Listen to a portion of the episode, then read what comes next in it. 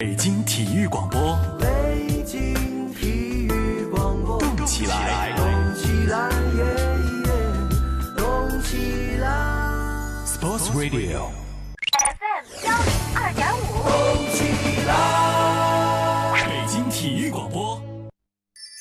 每一个夜晚都是最美的时光。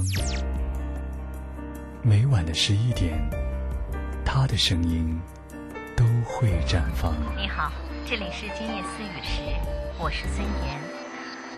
北京的夜啊，有许多醒着的耳朵，他们都在听你诉说。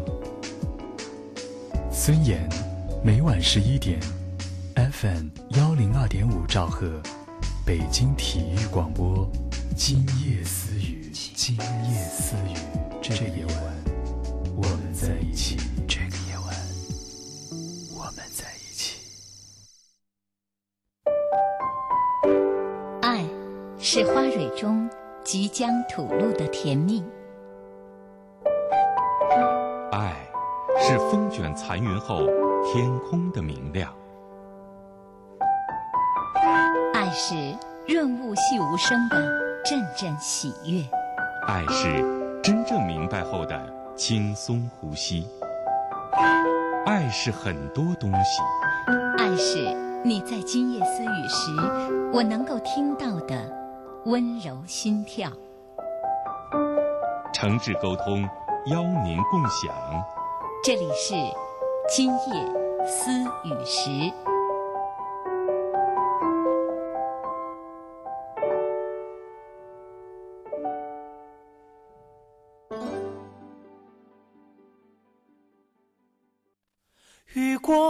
应该就会天晴吧。若知道痛了就会珍惜了啊。恋爱中有人被打垮，有人长大，你还爱我吗？你爱我吗？虽流过泪，却无损爱的美丽。当然会有争执，但不需怀疑。越是大风雨，越要守在一起。真爱全靠真心累积。这肺腑的话要你聆听仔细，虽然说不上什么死心塌地，我些许的过去，你要是在意，就等你想通，我一直在这里。雨过应该就会天晴吧，若知道痛了就要珍惜了啊。恋爱中有人被打垮，有人长大，你还爱我吗？雨过应该就会天晴吧。晚上好，收音机前的各位朋友，网络前的各位网友，这里是今夜思雨时，我是主持人孙岩。周三的晚上，我们将在节目中和大家一起互动交流各位遇到的情感问题。那我们节目中的嘉宾是汪斌博士。各位好，各位听友网友，大家晚上好。一个周三的夜晚哈，今天我上节目前呢，就听有一朋友问我说：“哎，晚上听说你要出去上节目是吧？”我说是。呃，因为他之前没有听过我们的节目，他就问我：“这是一档关于什么的节目呢？”我说：“是一档关于情感的节目。”嗯，这朋友说：“那和我没什么关系啊。”啊，首先呢，他现在有自己的婚姻啊，家庭还算挺和谐的。他说：“我现在忙的是我职场上的事情哈，没工夫关注情场。再说我这有家有业的，关注情场有点危险哈。”我就说：“哎，是吗？你真的觉得这个感情和你的职场没关系吗？”我说：“我问你一个问题哈，你们家谁最舍得为你花钱？”嗯嗯，他想了想说：“哎呀，我老婆吧还可以，但我想想，最舍得为我花钱的应该是我爸妈，啊，这个从小到大我就觉得我是独生子，他们为我花的钱呢，真的不，从来眼睛都不眨一下的。我就问他，我说为什么他们这么愿意为你花钱呢？嗯，他说，哦，说这个高雅点爱呗，说这个直接点儿，我说他们。”亲生的儿子，独子一个哈。嗯，我说好吧，我说其实你想想哈，你除了你爸妈以外，剩下最愿意为你花钱就是你爱人。他为什么呢？你们俩没有血缘关系。他说那我们俩恋爱时候好啊，我们俩结婚也好，我们是一家子啊。对啊，我说，其实你看见没有，最愿意为你花钱的人都是爱你的人。嗯，那倒过来讲，我觉得和职场也很有关系啊。那一个好的销售会让自己的客户爱上自己，愿意掏钱。有的时候我们去买东西啊，真的并不一定是这东西我们都需要，有的时候真的就是这个卖东西的人呢特招我们喜欢，就会觉得哎呀，这个除了不忍心以外，也为他感动啊，就是就冲他我也买了。还有的时候呢，如果我们作为一个领导能让下属喜欢自己，我想这个下属也会表现出特别高的效率和忠诚度。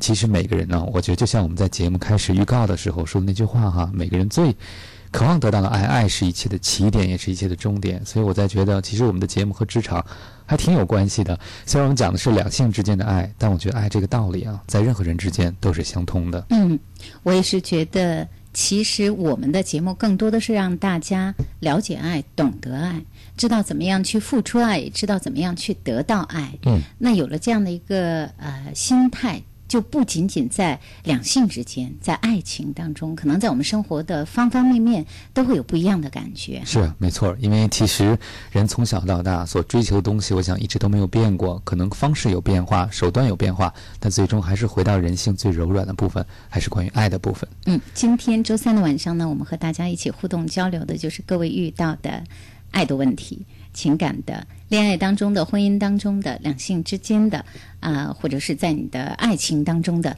任何情感问题，想和我们互动的，都可以通过我们的互动方式参与进来。那我们的嘉宾是心理专家汪斌博士，和大家一起来互动。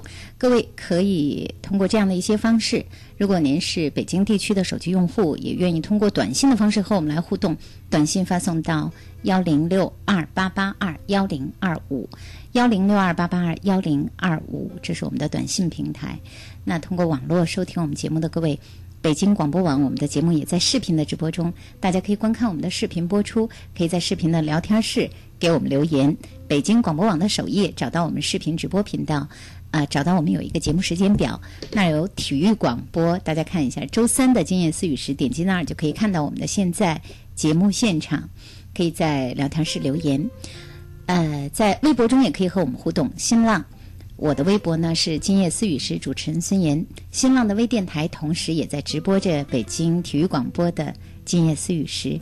各位有情感问题，现在就可以留给我们。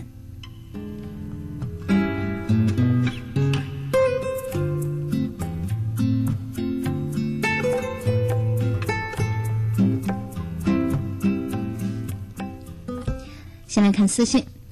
呃，老师你好，我和男朋友因为误会分手四年，一直都没有联系。分手后他就去了外地，但是我的心一直想着他，我还在爱着他。呃，今年呢，他跟我联络了。那我们四月份的时候他回来，我们就像好朋友一样吃饭，一起看了电影。后来我就问他，我们有没有可能再在一起？他说没有，我们现在不是同一个世界的人。我觉得特别的遗憾，也不甘心。他从分手后没有谈过女朋友，朋友们告诉我，他心里还有我。我不知道该怎么办。我是本科毕业，而且我在北京，他呢只有中专毕业，在重庆。他说的不是一个世界的人，是因为学历和环境的问题吗？我很痛苦，我不知道该怎么办。嗯，因为误会而分手，四年都没有联系，听上去还是让人觉得挺可惜的一段缘分。但是，让我们觉得高兴的是，在四年以后，两个人又重逢了。但四年看来发生了很多，让两个人的处境，让两个人的生活都发生改变。当再次相遇和邂逅的时候呢，可能真的物是人非的感觉。虽然彼此内心还有，但是我想生活的变化，可能在每个人身上都会有烙印。包括你刚才讲到了，生活的变化带来两个人的差距，可能会让两个人在内心也会出现一些波动。比如说，这个男生就有波动了哈。但是这个差异是什么？什么样的两个世界？我想这个答案只有男生才知道。所以我觉得，如果四年前你们因为误会就没有再沟通，但我觉得四年你是不是已经学会了一个最宝贵的事情，就是不要因为误会，因为仅仅因为误会而再次分开，对不对？消除误会的一个最简单的办法就是沟通。四年让你觉得非常的后悔，让你不愿意再错失这样一段有可能。开花结果的缘分。那四年以后的今天，我觉得你应该把这个问题问给他，对他来讲，两个世界是什么？困难在哪里？你才知道如何去克服眼下的困难。他没有再谈女朋友，是因为你这是听朋友说的，但是我不知道在你们的接触中究竟感觉是怎样的。我倒觉得你不用着急同心，你应该更积极的去想，怎么样的沟通，怎么样的了解，才能让对方把心里话告诉你。因为我不知道当时的误解是如何发生的，我只是觉得每一段情感中的经历。让我们心碎的时候，也会让我们应该有一些成长。所以你学到了怎么样去避免误会再次出现。澄清的结果，也许是两个人可以在一起，也许是两个人不能在一起。我觉得这个不是最重要的，重要的是有没有澄清的机会和可能，或者说你有没有做出一个澄清的努力。我想是现在你最应该去做的事情。嗯，呃，另外一位也是私信当中的问题哈。这一位呢是这样说的，他说：“这个他今年三十二岁，他说是很尴尬的未婚没有对象的年龄。今年七月份呢，同事介绍我和一个小我几个月的男士相识、相亲，在约会，关系维持了一周。不知道什么原因，他就不再接我电话，不再回我的短信，那我就把他丢在风中。后面几个月，我一直在相亲，但是我没有遇到好于他的。”就在上个月某一个周末，突然袭击，他给我打电话了。那十一的长假期间呢，我们就相约在一起聊天、看电影、吃饭，又联络了一周。某天晚上二十二点，我打电话，他拒接。之后呢，他倒是回电话了。他竟然在问我给他什么找医生啊，什么其他的一些事儿，说话的语气都不大对劲。呃，从上个周末到现在，我们没有联络，我就不明白他为什么中间要联络我那一段呢？你们觉得他把我当成什么了呢？他是不是有女朋友啊？为什么总用不接电话来打发一个人呢？我想，这位听众朋友其实已经有了自己直觉上的很多的判断和感受哈。不管最终的事实是什么，但是我觉得，每当遇到这样的关系的时候，在我们节目里其实也不陌生了。很多女士或者很多男生都会遇到这样奇怪的恋情，就是说突然联系一段时间。貌似非常好，非常的和谐，然后突然又消失了。我觉得这个时候其实考验的是我们每个人自己，就是说你能不能接受这样的关系，你能不能和这样的人建立信任关系。我首先在他的这个消失出现的背后就发现了一点，在你们两个的关系中呢，你不太了解对方，或者我不知道你有没有通过一些方式去了解对方。当再次又在一起的时候，你有没有问过他为什么在一起？对吧？我看好像没有，所以今天就会很好奇他当初为什么要找我。我倒觉得，如果他再找你的时候，你真应该问问他为什么会突然消失，对啊，为什么会突然出现这样一阵冷一阵热、忽冷忽热的状态？这个是你接受不了的。我觉得我能听到三十二岁的你非常的着急，所以在着急的时候就会想不要错失任何一个机会。嗯，那不要错失的背后，你就会可能比较。去容忍对方，我说的这个容忍，可能是已经会让自己不舒服的情况下，想想算了，就别问了。对方也挺不错，别回头把人问跑了，再怎么样，对吧？但是在这样的迁就的背后，我们发现其实对方没有任何的改变，你也不知道究竟对方是怎么想的。我倒觉得三十二岁不应该是个尴尬的年龄，而应该是个黄金的年龄。为什么呢？因为在职业上。已经有了一定的发展了，在经济上是独立的，在人生上已经有了一些阅历了，在情感上似乎应该更知道自己需要什么，对吧？可能是个很清楚的年龄，很很可以去掌控自己生活的年龄。所以我觉得你不妨不要那么悲观的想这件事儿，更不要啊太过着急而忘了。自己是在寻找后半生的幸福，而不是简单的一个可以领证的对象，对吧？所以，如果你把心态放平了，以一个普通人相处的方式和他相处的时候，你会发现，也许有很多疑点是你需要澄清、需要问的，而且你也有权利问。那现在不问了，以后进入了关系，我觉得就更麻烦了。这种感觉是挺别扭的哈，忽冷忽热。忽然和自己联络了，忽然又消失了。我的第一感觉看到他这个私信的时候，我是觉得男孩子肯定还没有把他当做一个固定的女朋友呢。所以，所以如果是这样，尽管相亲几个月来没有再遇到比他更好的，那可能是从某个角度上来说，我想如果要遇到一个能一心一意对自己的，那一定。会比这个人更好一点。孙老师已经很明白的点出来了哈，我觉得这种忽冷忽热的人呢，他就哎，用句俗话就吃定了某一类人，吃定了哪一类人呢？就是心里放不下他或者不能拒绝他的人。很多的时候，我们这个不能拒绝、放不下，已经让我们自己很痛苦的时候，实际是个信号。这个信号，也许我们不一定要放下，但是要搞清楚一些东西，不能无原则的这样退让下去。嗯，好，今夜思雨时，我们正在解答各位遇到的情感问题。大家如果有问题的话，各种各样的方式可以和我们现在互动交流。我们再来看下面有一位哈，他说：“呃，老师好，我的女朋友和同事玩暧昧，说那个嗯，上一次过节的时候啊，还收到了人家送的玫瑰花，这事儿啊就成了我心中解不开的结，为此吵了两个月了。关键是，他认为他自己问心无愧，我们俩都谈了七年了，我到底应该怎么办？嗯，谈了七年，这个你说的暧昧是只有七年以后的今天才发生的吗？还是之前也有？对方也讲到了问心无愧，还有这个暧昧这个定义是你怎么给出来的？是仅仅因为在那天收到了一个玫瑰，还是你们之前有别的交流，让你知道这个关系是暧昧的哈？因为我们并不确切了解你的女朋友究竟发生了什么，或者关系如何界定，但是他自己至少说是问心无愧的。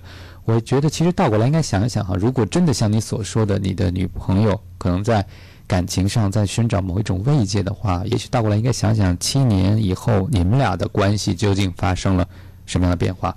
如果七年前这些事情一直都没有发生过的话，那今天究竟发生了怎么样的变化？如果我们采取信任的态度，我们认为你女朋友没有发生任何的事情，但至少是说明你们的感情关系是不是有一些单调，是不是有一些不那么让人满意？应该想一想，我们能做些什么调整，这是更重要的。第二点呢，已经吵了两个月了，我在想说，你究竟是希望怎么样？你希望他认错，认错之后呢，是希望离他更近，是希望关系能够复合，是吗？还是打算一走了之呢？我觉得，如果是希望他认错的结果是希望两个人能在一起的话，啊，如果对方也是不让的话，你不妨想想，你能不能以退为进？一定要对方认错，还是有办法让对方说说心里话，究竟是怎么想的？因为两个人一旦进入争夺对错的时候，我们以后争夺的就是每个人看到的事实，而不是感受层面，就是说你。为什么会发生这样的事情？我觉得还是应该给每个人一个说话的机会。当两个人进入拉锯战的时候，最后每个人都不会再说自己的心里话了，因为每个人都会觉得说出心里话会带来更大的麻烦。那这样呢，很多的时候所谓的对错就堵住了沟通，最终呢，很多事情即使分出了对错，很多更重要的东西也许就没了。在呃我们那个周一的时候啊，我们还说到了一个话题，就是说伴侣之间一些什么样的事情可能会让对方觉得最伤心哈。我们这个嗯跟大家做了一个调查，结果我们在调查当中，就是这个给男性和女性都给了好几项，给了五项，呃，大家选择的是男性和女性都选的是对方如果有蓝颜知己或者是红颜知己，好像是让自己最伤心的事情哈。呃，这个呃，这个调查不一定非常的准确，但是如果说在我们交往的伴侣中，或者说在我们生活的伴侣当中，那有另外一个异性，呃，比自己还更亲密的话，是不是那种感觉确实是挺难受的？嗯，那样其实我觉得对男人和女人来讲，首先破坏了一个心理上的安全感。嗯，我以为我们两个是最近的关系，是可以分享最私密的关系。我发现我们俩的秘密会成为三个人的秘密。你可能会跟另外一个人说。首先，我会觉得这是一种不安全，因为没有隐私，我好像就是脱光了衣服被别人看到了，而且还是经过你的视角看到了我，未必是全貌。第二呢，当你告诉这个人这个秘密的时候，其实这个人已经介入了我们的关系，以这种方式介入了，这是我觉得不开心的，特别是感情是一对一的占有。对，从另外一个角度来看，你信任这个人超过了信任我，你对他倾吐的东西的内容，包括尺度，可能超过了跟我去讲的时候，我会觉得你和他更近，你和我更远，这也是某种内心的背叛和伤害。那就不算其他可能更深入的关系，仅就这几点来说，我想可能是让每一个在关系中人都难以忍受的。所以，我们经常在节目里强调什么是理想的爱情。我觉得理想的爱情首先应该是朋友，应该是可以说话的。所以，当对方为什么去找知己的时候，说明我们已经不再是对方的知己了。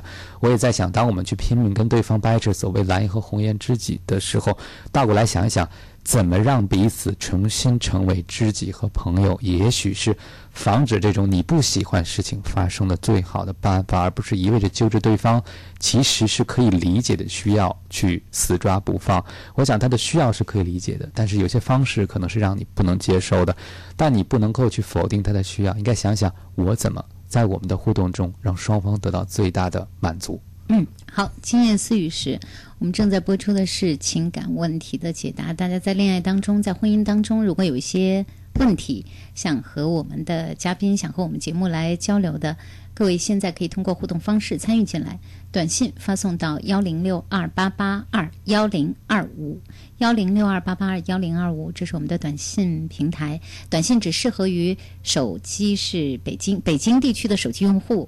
呃，给我们发送。那其他的朋友，大家可以通过网络的方式和我们来互动。北京广播网，我们的节目在视频的直播中，各位可以观看我们的视频直播，可以在观看的时候在视频的聊天室给我们留言，还可以通过微博和我们来互动。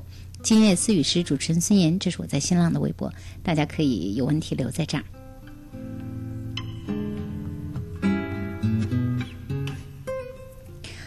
嗯。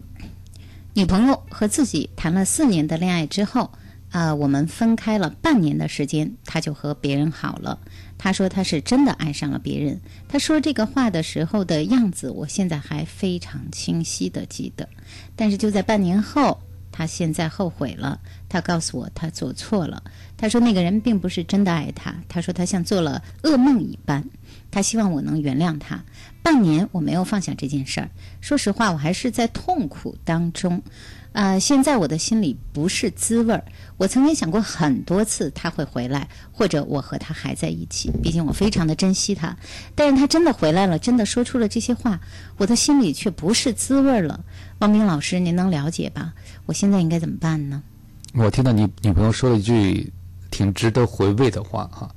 我回来是因为他不是真的爱我，但我更希望他回来的理由是他真的爱你，而不是因为他后任的这个男朋友不爱他回来，而是因为他真的发现他的最爱是你，这个是更重要的。我当然能理解你内心的不是滋味，我想每一个有过类似经历的人都会知道，当自己爱的人转身离开，在经历一段他信誓旦旦认为他更爱的人之后，转回来找你。那我想，这种无比的纠结，之前的背叛和伤害可能还没有痊愈，那新的感情，包括不舍，又再次萌发出来，这种混杂在一起的感情，我们就是会让每个人不知所措。我觉得你还是应该理清楚一件事情，就是你有没有了解你的女朋友是不是真的爱你，还是因为仅仅因为那个人爱她不如你爱她更多，这是两个不一样的选择，你的。原因，而这两个原因实在差得太远哈，所以我觉得你应该跟女朋友沟通一下，就是说为什么你会再回来？除了对方不是真的爱你以外，你有没有爱我？你有没有考虑我的感受？这是更重要的。否则今天他因为那个人不够爱他而离开，那明天他会不会因为他又更迷恋一个人再次离开你呢？未可知。这种事情避免的一个，或者说把几率降到最小的方式，只能是你的女朋友真的爱上你。爱你是因为你是独一无二的，是因为你是特别的，所以我也希望，当你内心有委屈、有愤怒的时候，你是可以表达的。嗯，我不希望你去掩藏或者压抑自己的情感，然后就。匆忙的再次接受，只是因为心里还存着对他的感情。这样的匆忙，不管对你还是对他，我想可能都是不够公平的，因为你并没有理清楚。而且之后这些愤怒可能在关系中会因为一些细小的事件反复爆发出来。不如以再次开始作为一个新的开始、新的起点。首先把你的在过去关系中的不愉快说给他听，希望他能够重视你的感受。第二。搞清楚他究竟是不是真的爱你。比如说，当他这次回来以后，你应该问问他，你对我们的关系有什么不一样的看待？对。因为不应该是简单的重复，是啊，对吧？嗯，应该经历了这个，他会对感情对你有更多的珍惜和看待，包括看到你独特的地方，我才觉得这段经历可能是促进了感情，而不是简单的因为对方不爱他，我选择了一个爱我的人。嗯，嗯，不管怎么样，不管是不是大家还能在一起，至少现在是一个可以说话的机会。比如说，为什么当时会走？现在真正的回来，考虑到了什么？那这些，特别是这半年，我相信一个。呃，心里比较痛苦的这样一个男生，想了很多很多两个人之间的事情，是吧？这个时候其实就是森老师说是个分享的机会，也不如顺便问问他。森老师问那个问题，当时你为什么要走？如果当时对你来说我们俩之间有一些问题，啊今天回来为什么这个问题就不在了，或者不再成为问题了？你可以听听他是怎么样的理由和看法。不排除啊，有一些无论是这个男人还是女人，比如说感情大家在一起时间长了，有的时候会一时的呃糊涂，嗯或者一时的贪心，对可以理解嗯，就离开了。也也可能是真正的感受到哦，原来真正值得自己珍惜的感情是这一段，还会回来。那这在生活中也是挺多见的事儿啊。嗯，对，人性哈、就是可能是软弱的、一变的，所以但是经过了变化，究竟往哪个方向去改变了，这个还是要搞清楚的。嗯，呃，另外发短信的五幺五九的这位朋友发了很多条短信，但是都是乱码。如果您方便的话，可以再发送一下。呃，短信的乱码是因为每条的每条短信的字和标点符号加起来超过了七十个，也就是您可能发了长长的短信给我，在这儿我就看不到了。如果您着急今天要和我们来互动交流，就再重新发送一下，把每一条的字数减少一些。另外一位问女孩子，她说三年前我做过一次人流，我和我现在的男朋友，我们俩是要结婚的，但是呢，我就不知道应不应该告诉他这件事儿，不告诉他，可是我自己心里压力很大，怎么办呢？嗯，其实自己说把答案，我觉得已经部分的说出来了哈，就是不告诉对方这个真相，看来每一天在婚姻中的生活可能都是一种潜在的折磨，你可能经常会体验内疚、体验压力、体验负疚感，甚至罪恶感，因为你不能对对方保持诚实。我觉得这个问题同样没有一个标准的答案，你说和不说是你的决定。但是我通常在节目里，我个人比较赞赏的一个做法就是，如果你真的爱对方，就应该想到对对方来讲，什么样的方式是真的爱他和尊重他。我们在开头讲爱的能力，我觉得爱的能力很大的一个方面就是能够对别人是诚实的。也许不能百分之百的诚实，至少在大部分我们努力做到诚实，努力做到坦诚相待，保护对方作为我们的爱人，他有对一些事情的知情权，因为有些事情是属于两个人的，不只属于你一个人哈。我也不能告诉你该怎么做，只是我希望你好好想想。那如果你不告诉他，在未来的岁月的每一天，你会不会很难过？而这样的难过，是不是让你和他在一起，其实也会不幸福、不快乐？那这个婚姻，如果是付出这样的代价来隐瞒这件事情，对你来说是不是值得的？或者说，从另外一个角度想，对他来讲，呃，你觉得如果爱他的话，是应该告诉，还是应该隐瞒？嗯嗯，下一位，下一位问的问题说，这个我的男朋友对我很好，我呢也很爱他，虽然他也有缺点，不是我最理想的另一半，但是我觉得两个人是会最后走到一起的。家人劝我别太死心眼儿哈，看看有没有其他更合适的。我应该怎么处理现在的情况呢？家人呢劝说能让你动摇，就说明你之前说的自己是有一些不确定的。我也觉得他家里人为什么会说这种话？嗯家里人要么就是看到了什么，要么就是感受到，比如说这个女孩子可能回家会跟家里人唠叨男朋友的一些什么什么事儿，对没错，就是说父母已经感受到你的摇摆，所以可能替你有点担心，怕哎呀，孩子你现在结婚了会不会后悔呀、是吧？以过来人的态度去看，对对，那其实也应该问问父母，在他们的眼里，他们是怎么看待你们两个的？或者父母为什么会想出说，嗯、别那么死心眼儿？那父母会觉得对你们的关系中，现在那个他有什么看到的地方，可能是让关系不那么稳定的。以后，包括在你的考量中，我觉得首先没有一个人。呃，我周围的人啊，是和自己理想中十分理想或者非常完美的那一个在一起的，因为我们理想中的另外一个未必在生活中真的存在，或者说在我们生活的空间、时间和范围之内，这个人存在不存在，我们都不确切知道。所以没有一个人是和自己理想中完全理想另外一半结婚的，而且爱恰恰也不是建立在对方完全理想的状态下，而是他有我们喜欢的方面。我们也因为爱他去容忍一些我们不那么喜欢的方面哈，所以我就提醒你，没有那么理想的另外一个，就是把这个标准要放到一个现实的角度来考量。第二点呢，就是你要想想你的不确定是什么东西。呃，我看到你这个犹豫的两方面，一方面劝自己说还不错，总会走到一起；另外一方面呢，又自己有一些犹疑。所以我觉得你不要这么早就确认说我们应该会走到一起，我们会走到一起哈。我觉得你应该给自己一个开放性的可能，就是去好奇一下两个人你觉得不合适的地方究竟是什么，然后设想一下这个不合适在以后可能会带来什么样的结果，你能不能克服？我倒觉得别凑合，别凑合的这个做法不是说找一个完美的另外一半，而是说在你接受不了的部分，我觉得你不要去轻易的妥协，只是跟自己说还不错就怎么怎么样，因为我觉得到之后可能这些部分会跳出来。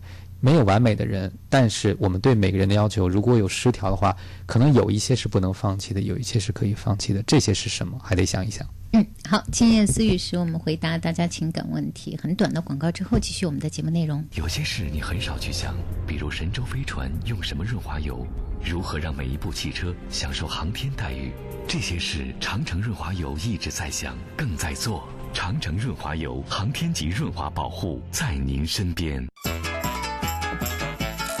由接力出版社主办的中国传统童谣少儿诵读大赛北京赛区开赛了，只要入围就可获奖。还有机会和小群姐姐一起录制童谣，在爱家广播某某狗的故事口袋节目中播出。快到新浪亲子频道报名，上传小朋友诵读童谣的视频吧！iPad Nano 等你拿。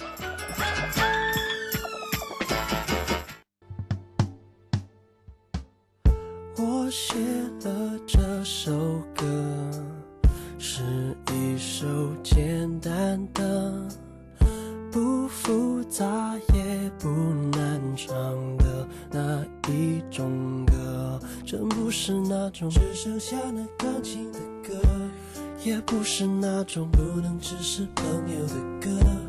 这不是那种两个人的故事写在一本小说，那小说里有谁会在花田里犯了错？这就是一首写给你听的一个 love song。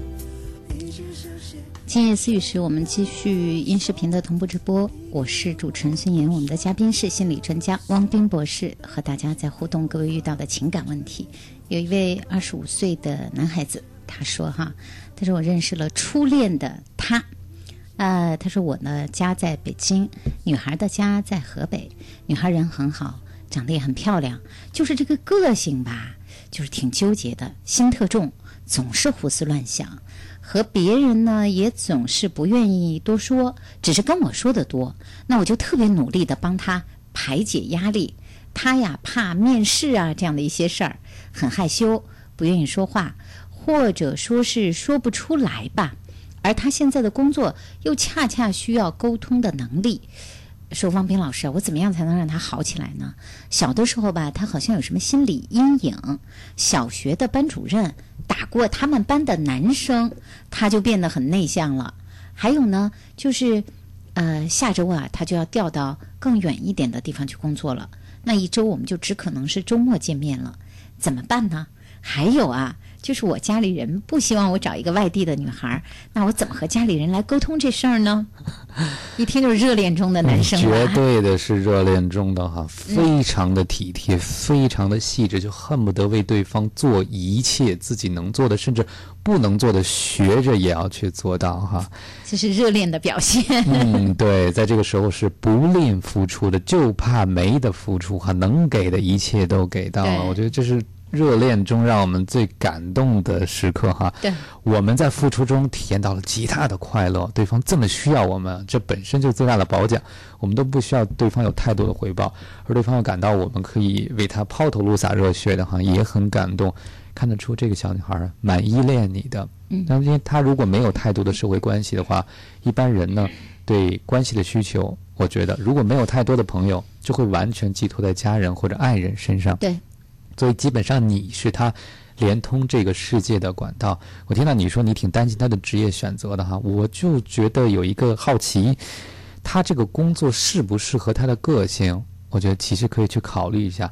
我就担心这个工作究他究竟对他是一种锻炼，还是一种摧残？折磨。对，因为每个人的个性和适合的工作是不同的，所以我就很好奇，这样一个内向敏感的女孩为什么会选择一个反差这么大的工作？嗯，第一个，我觉得工作可能让人会锻炼出来，会变得更开阔、更开放。但还有一种可能，工作会让我们更收缩。为什么？因为我们找到一个不适合自己的工作，就会更不认可自己，甚至更不喜欢周遭的环境，于是就更加的自闭。我倒觉得你不妨啊，帮他去做一做职业生涯规划，看看他究竟适合什么样的职业。这个上网都可以找到很多这样的专业的评测或者咨询的服务哈，看一看他究竟适合做什么，远比盲目的帮着他去适合一个不适应他的工作要好。嗯，当然了，我想他的性格也就注定了，不管他选择什么样的工作，可能都有很多内心的调整，呃，需要自己去调节。比如他可能经常有一些想不开。他就需要你去做很多的工作。我觉得第一个你能做的是保持自己这样积极的状态。那对方如果总是心事重重，你自己生活也会有压力的时候，那就不容易帮到对方。所以我先希望你自己能保持一个积极的状态，对吧？这很重要。第二点，我们再喜欢一个人，再爱一个人，我们不能替他生活。我们能做的总是很有限。着急我可以理解，但是着急也要对尊重对方的节奏。他可能就是一个心思细密的人，经常忧郁的人。你要学会接受他可能会有时心情在谷底，允许他停留一段时间再上来，千万不要着急说你要想开点啊，你要怎么样？其实我倒是觉得这样个性的女孩子哈，更呃。假如说和这个这种个性的女孩子去交流的话，应该更轻松一点儿。嗯，除了那个鼓励之外，还要让她觉得生活没那么沉重。其实有的时候开开玩笑，说一点轻松的话，让他的心情轻快起来更好一点。对，所以你别心太重嘛。对，看起来这个男孩子心也很重哈，在这那么焦虑的问这问那的，那那个女孩子更会觉得不得了了，好严重啊！所以我就担心你会透支嘛。对，我虽然老师都会担心，在这个热恋之后怎么去维系这段情感，对吧？所以希望你先能对生活中很多东西是轻松应对的，女孩子就不会把自己的焦虑啊，把自己。你的悲伤啊，看得比天还大，看的全世界都暗下来了，对吧？你对负面情绪的态度本身对他就是一个很好的示范和模仿。当然，你讲到了说还有父母不同意怎么办啊？我觉得首先是你们俩的感情处到什么程度了，才到跟父母说的阶段。嗯，因为看起来是热恋的，所以不知道你们究竟相处了多久。我觉得父母的工作可以慢慢做，那更重要的是两个人适合不适合，需要慢慢的去相处和了解，所以也别着急说一定要父母同意什么或者怎么样，先把两个人的关系处理好，先足够的去了解，看看是不是你想的那样，看两个人是不是要进入一个实质性的，比如说以后要考虑结婚啊等等，我觉得那个时候才。考虑到父母同意不同意这个这么重大的事情哈，我觉得父母是会被软化的。只要你过得幸福开心，倒过来讲，你也可以参考一下父母的意见。除了他是外地的以外，父母还有什么其他的内心的障碍呢？有没有哈？我们有没有办法去克服和解决？但更重要的是，我觉得哈，所有的爱情的问题，那还是你们两个的问题。如果你们两个能过得很开心、很幸福，让父母看到，虽然可能他不是北京，但是。他能让你幸福，然后两个人过得非常快乐，父母也许会松动。所以我觉得别着急，先把两个人的关系处理好。嗯，呃，这个其实慢慢的走下去，两个人之间会相互越来越。了解的哈，对。如果说，哎呦，他提到了，他说他觉得女孩子小的时候什么有什么心理阴影，如果真的严重到了心理问题，那要去找心理医生了。但可能平时我觉得在生活中有挺多这种个性的女孩子，就是比较容易纠结啊，或者说有很多的事情看不开呀。这时候呢，男孩子的那个力量呢，是让女孩子觉得更安全，是觉得什么事儿都没那么可怕，这样两个人才能轻轻松松、更长久的走下去了哈。对，不能比。他更纠结哈。对，好，另外有一位嗯女生问到这样的问题，她说：“我们是两个相爱的女生，我们在一起有两年的时间。现在她的父母知道这件事了，她的父母暴怒。以前以为我们是很好的朋友，现在不让我再到他家去，也不希望再见到我，甚至扬言。”如果我和他再有一点点纠缠，就会把这事儿闹大。我很痛苦，不知道该怎么办。他二十七岁，我二十九岁，我们在一起确实很好，就想问问我们该怎么办？嗯，这个难办，挺难办的哈。因为我想每个人，即使社会到了今天，对你们感情的接受程度真的是不一样。特别是他的父母，我们倒过来哈，我们站他的父母说两句。仔细想一想，其实也可以理解，父母可能希望自己的孩子能够结婚，能够生子，能够过上他们喜欢的那种、他们期望中的幸福的生活。所以，我想今天的暴怒，换句话说，其实是对自己孩子的一种保护。当然，这种保护实际上也许真的伤害了你们两个人，不光是你，也伤害了他，因为你刚才讲了，两人感情很不错，所以我们不知道他的父母是不是最终能够理解。但是现在呢？爱情考验的，或者现在状况考验的是，你们两个决定做怎样的抉择，这个是更重要的。你们是成年人，你们是独立的人。我想这份感情呢，让我们很动容。但是这样一份感情，因为它难，所以要注定付出更大的代价。所以我想你要跟你的爱人去沟通，他怎么看？他能够承受这样的压力吗？他能够支付这样的代价吗？生活给我们的每样东西不可能都是甜的，很多的时候也要付出很多苦涩的代价在前面，或者在过程中，甚至终其一生都要因为这件事情，呃，有一些人生的损失。但很多的时候没有所谓正确的答案。我们在节目里也老说，就是值得或者不值得。特别是如果对方已经感觉到这个压力是难以承受的，如果他觉得捍卫这段感情让他很受伤，比如说在家里他接受不了。如果我们真的爱他。啊，势必也要考虑允许他退出？嗯，是吧？嗯，我觉得这是为他考量。当然，我知道你也很不容易，嗯，所以我想，那这件事情真的没有我看到的万全之策。软化他的父母，我们不知道几年才能做到这个工作。那更重要，眼下的是你要跟他沟通，听听他所承受的压力，他能不能承受得了？还有，你们俩怎么看待两个人的未来？嗯，可以在微博中可以继续告诉我们，因为我们刚才确实没有看到那个。女孩子，也就是你的那个伴侣，到底怎么想哈？嗯。另外有位说，呃，汪斌老师，我二十五岁了，连续相亲好几年了，都没有遇到合适的。别人都说我眼光很高，真没遇到合适的。遇到合适的人怎么那么难呢？我都害怕了。您相信缘分吗？我相信缘分，但我觉得呢，我们也不能把缘分太扩大了哈。因为我猜你会觉得缘分一直没到，为什么？因为那个理想中的另外一半一直没有出现，所以在相见的一刹那就觉得没有缘分哈，没有感觉，没有化学反应，没有电光火石那样的触动。但是你有没有问过周围的人，为什么他们说你要求高呢？很多的时候我们并意识不到自己的要求是高还是低。很多的时候，我们需要别人的反馈，所以我特别给你留个作业，希望你去问一问那些说你要求高的人，他们何出此言？他们根据是什么？啊，我们也许未必按照他们说的去做，但是我觉得可供一个参考。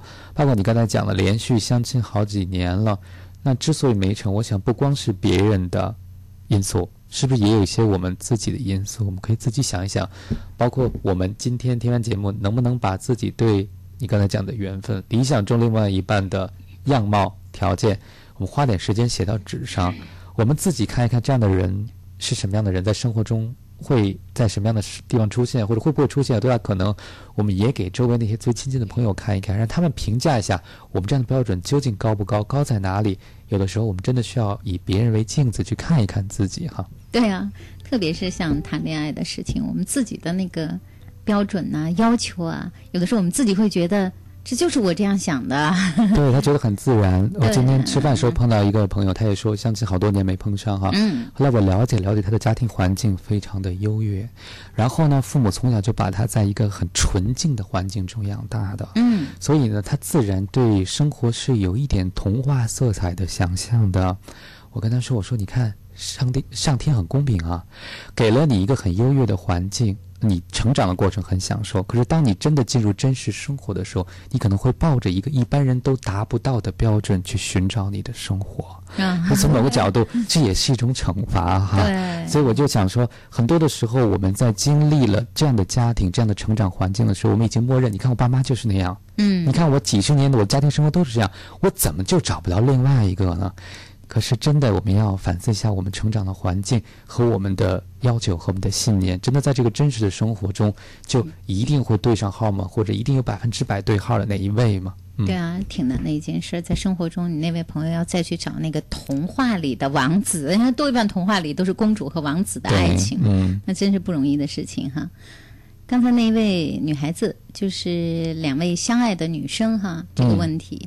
他又来呃继续留下了一些信息。他说他快崩溃了。嗯呃，他说原本以为他自己是很潇洒的人，但实际上内心并没有做好准备，防不胜防的就让父母知道了，也是通过别人的口传到了他父母那里。父母一问，自己就崩溃了。想想这些年，觉得挺愧对父母的，呃，因为呃和父母之间的感情还是很深的，所以呢，他现在是处在一个不能处理问题的阶段，好像面对这些问题，他觉得压力太大，很难过，还不知道该怎么去面对。他问我该如何，我也想不出办法。嗯，我想在这个阶段呢，可能没有人能想得出办法。当这个事情没有被父母知道的时候，在自己头脑中，我们可以想象千万种潇洒的结局。我可以接受，我可以放弃，我可以离开，我可以和你走到天涯海角。但是真的被父母知道的时候，就是另外一番情景了。我想至少说明你的这位伴侣呢，他是一个非常重感情的人，对非常看重和父母之间的情感。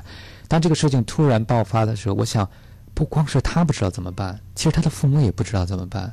如果他父母知道怎么办，就不用用那样的方式去威胁你。你有没有想过，把这个事情搞大，其实受害的可能还有他们的女儿，对不对？这其实是个两败俱伤的选择，所以他父母也不知道怎么办。看上去，所有参与这个事和这个有关的人都不知道怎么办。我的建议是，等一等。嗯先静一静，给大家一些时间，给他的父母一些时间。虽然不一定有结果，但更重要的是给你的爱人一点时间，让他去理出个头绪。他现在处于一个什么阶段？基本上就是一个大脑处在休克的状态。对，过度的刺激和过突然的生活变化和真的这个真实摆到自己面前，包括我接受不接受我父母的反对，第二，我接受不接受我自己，这个是个更重要的事情。当我们不能接受自己的时候，我们就会觉得对不起很多人，我们就会觉得我不认可我今天的选择。所以，我想你的这位爱人，他今天也面临一个挑战，就是他能不能从内心接受自己，并选择诚实的按照自己的方式去生活。所以，给他一些时间。我想你耐心的等待和陪伴，不一定能换回来他走到你身边，但是这一份等待和陪伴，对今天的他。我想是很重要的，很重要。对，好，今夜思语时我们还有点时间，如果大家有情感的问题、恋爱的问题、婚姻的问题，需要和我们的专家来互动，可以继续告诉我们。短信发送到幺零六二八八二幺零二五幺零六二八八二幺零二五，微博中可以互动。今夜思语是主持人孙岩，这是在新浪的微博，大家还可以在北京广播网观看我们的视频。视频聊天室留言，一位网友说：“我想问一下嘉宾。”我和我的男朋友和平分手了，那我们俩真的还可以做朋友吗？我们现在还在相互关心着对方。那你们就现在已经是朋友喽，是这意思吗？还是不知道这个尺度怎么拿捏？是不是？分手后能不能做朋友啊？是个常聊常新的话题。为什么？因为没有定解，没有固定的答案。每一对恋人在分手的时候，如何处理分手？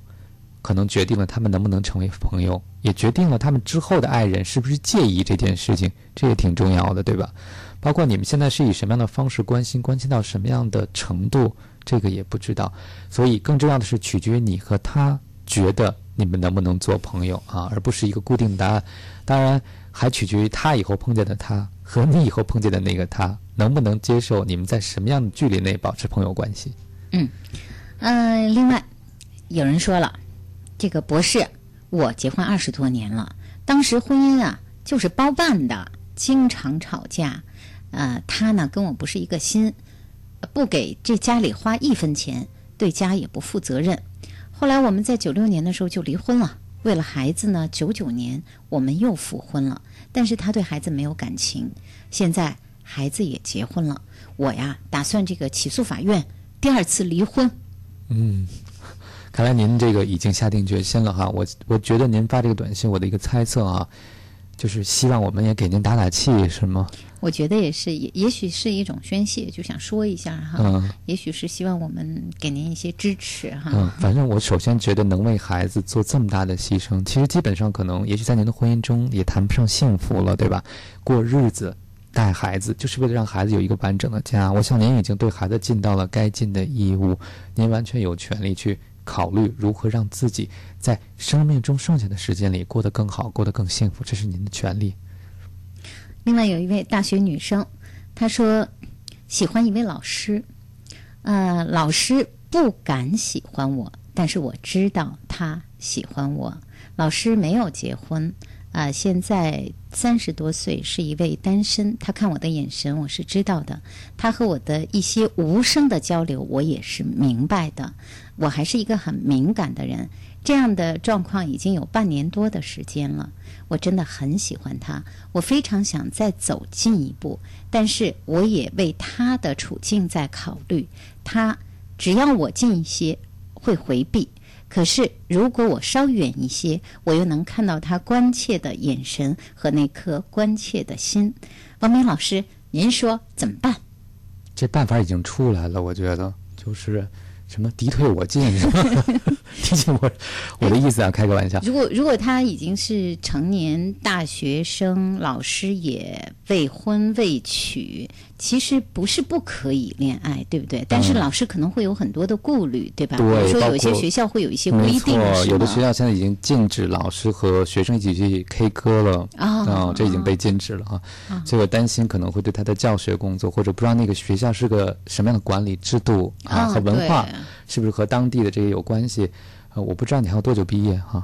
对啊，对，不知道多啊，久、我觉得其实你的老师如果真像你说的，你的感受不是一头热的话，哈，嗯是对方真的也有这个意思的话，那我觉得可能保持恰当的距离是爱他，也是爱你最好的方式。也是相对来说比较安全的，对，如果他突破了这个安全距离，可能对你对他都是一个灾难性的事情哈。如果那个学校有自己的制度规则和自己的文化来讲哈，那我觉得其实你有没有想过，你们这种互动是一个很美好的状态？我也觉得是挺美好的。假如说是互动的，假如说这个真的是相互之间都呃心知肚明的那份感情，又不能够 说出来，不能够表达出来，这可能是爱情当中很美的一段。对，但是这嗯个时候人呢，总有一个想法是想得到结果哈，想拥有，所以就恨不得能打破这样的距离和禁忌。但是如果暂时真的打破不了，那你又觉得你是真的喜欢他，甚至按你说你可能是爱他，那能不能愿意为他去承受这样一份距离所带来的相思？所带来的不能点破、不能彼此拥有那种即刻的满足，而保持这种默默的喜欢和爱。那其实有的时候这样的状态也是对两个人情感最好的考验，对吧？如果经历了这个，经历了时间，两个人还决意在一起，如果有机会啊，比如说在某种允许的条件下在一起，那我觉得为回回忆起来这一段互动也是挺美好的。但我还是希望就是。第一个要考虑一下，就是你们所处的这个环境究竟是不是允许这样的事情发生在这个阶段啊？嗯，其实我想，可能你想说的是，你们可以等到毕业以后嘛，如果那时候还相爱的话，是吧？好，今夜思雨时继续我们的节目内容。啊、有另外一位说了，他说这个我的男朋友和我的一位好朋友走得很近，我是通过这个朋友认识男友的，呃，可是呢，我这一位女友有什么事情总是喜欢找男友帮忙，有的时候我如果不在学校，他们俩还会单独一起吃饭，这让我心里特别的不舒服。我怎么处理好这样的关系呢？这个在学校吃饭，那看来是同学了，是不是？看来是这，我觉得三个人应该都是同学吧。同学在食堂里吃个饭，当你不在的时候，我个人觉得可能不是特别大的事情，但你介意，我相信你有介意的理由。嗯你是不是发现他们的互动超出了你认为的普通的呃异性朋友之间的一个关系哈？但是因为你是因为你的这个女朋友认识的现在男友对吧？所以他们俩肯定会认识在你前。他他的这个女同学或者女朋友是他们俩的介绍绍人，对啊，所以天然就有比较熟悉的关系在，对吧？嗯我倒觉得，如果你真的介意这件事，第一个你可以谈话的对象是你男朋友，嗯，你就可以说你介意这件事儿。虽然打个圆场嘛，哎，嗯。你知道我知道你们俩没什么，但是我有时候喜欢吃点小醋，你能不能依我一回，嗯。少怎么样哈？然后其实你跟你女朋友在一起谈的时候，你也可以撒撒娇，对不对？示示弱。哎呀，我看你们俩特好，有时候我都特吃醋，你知道吗？你老找他，我都有时候就开着玩笑，可能就说出去了哈。就让对方知道你有一些些介意这样的事情。我倒觉得有些话其实挑明了，可能三个人都舒服；有些话只藏在你心里，你别扭啊，那两个人可能也挺别扭的。嗯，呃，还有一个问题哈，呃，有一个男孩子，他说我在一家音乐酒吧唱歌，呃，最近总是来一个女孩子，一个人来，偶尔会带另外一个女孩来，来了好几次了。每次看我，我都觉得有不一样的眼神，还会点一些我的歌，我很喜欢他，但是我就是没有勇气去表达。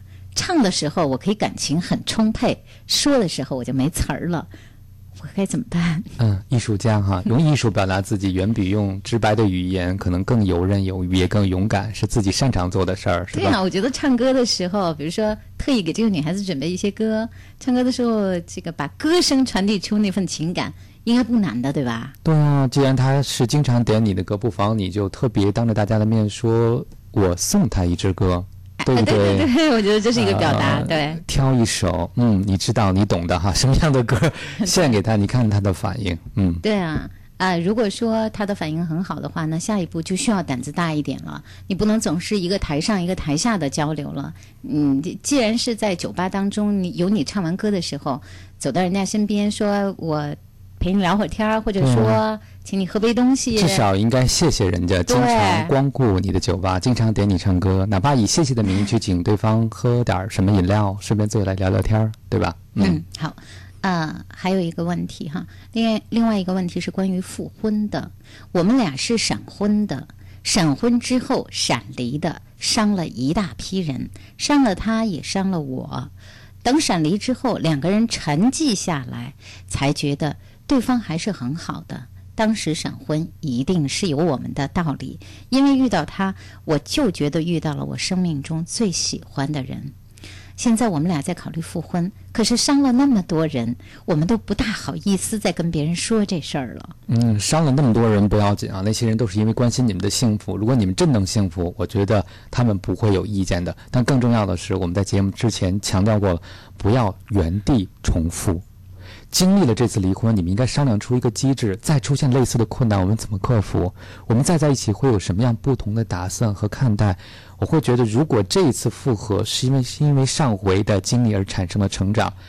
周围的人也会同样祝福你们，因为他们发现，虽然经历了之前让他们大跌眼镜的事情，但发现你们更成熟了，更知道怎么珍惜，更懂怎么经营了，这也是一种收获吧。嗯，还有一些问题，今天实在来不及和大家互动了。各位如果有情感问题，下一次可以提前发到我的微博的私信中，或者在节目中早一点参与我们的节目。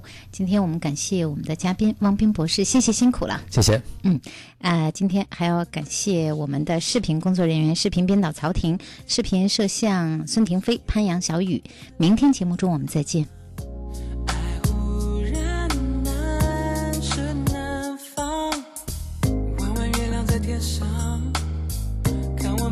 痴狂什么誓言都不要讲，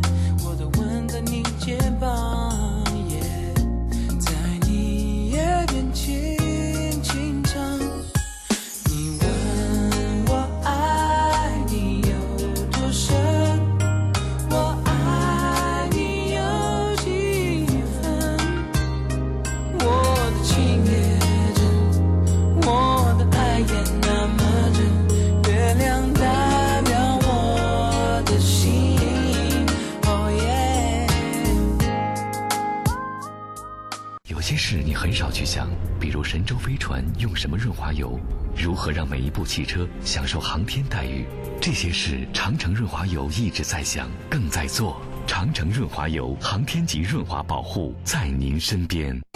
我是菠萝蜜，我要把我菠萝台里的节目和闺蜜一起分享。我是个菠萝蜜，粉丝都爱我制作上传的节目。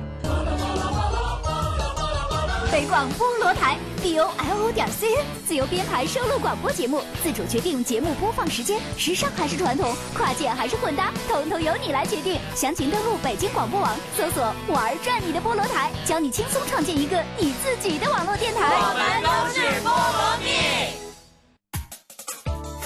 可以阅读的声音，阅读的声音，能够收藏的广播，收藏的广播。北京电台新广播报。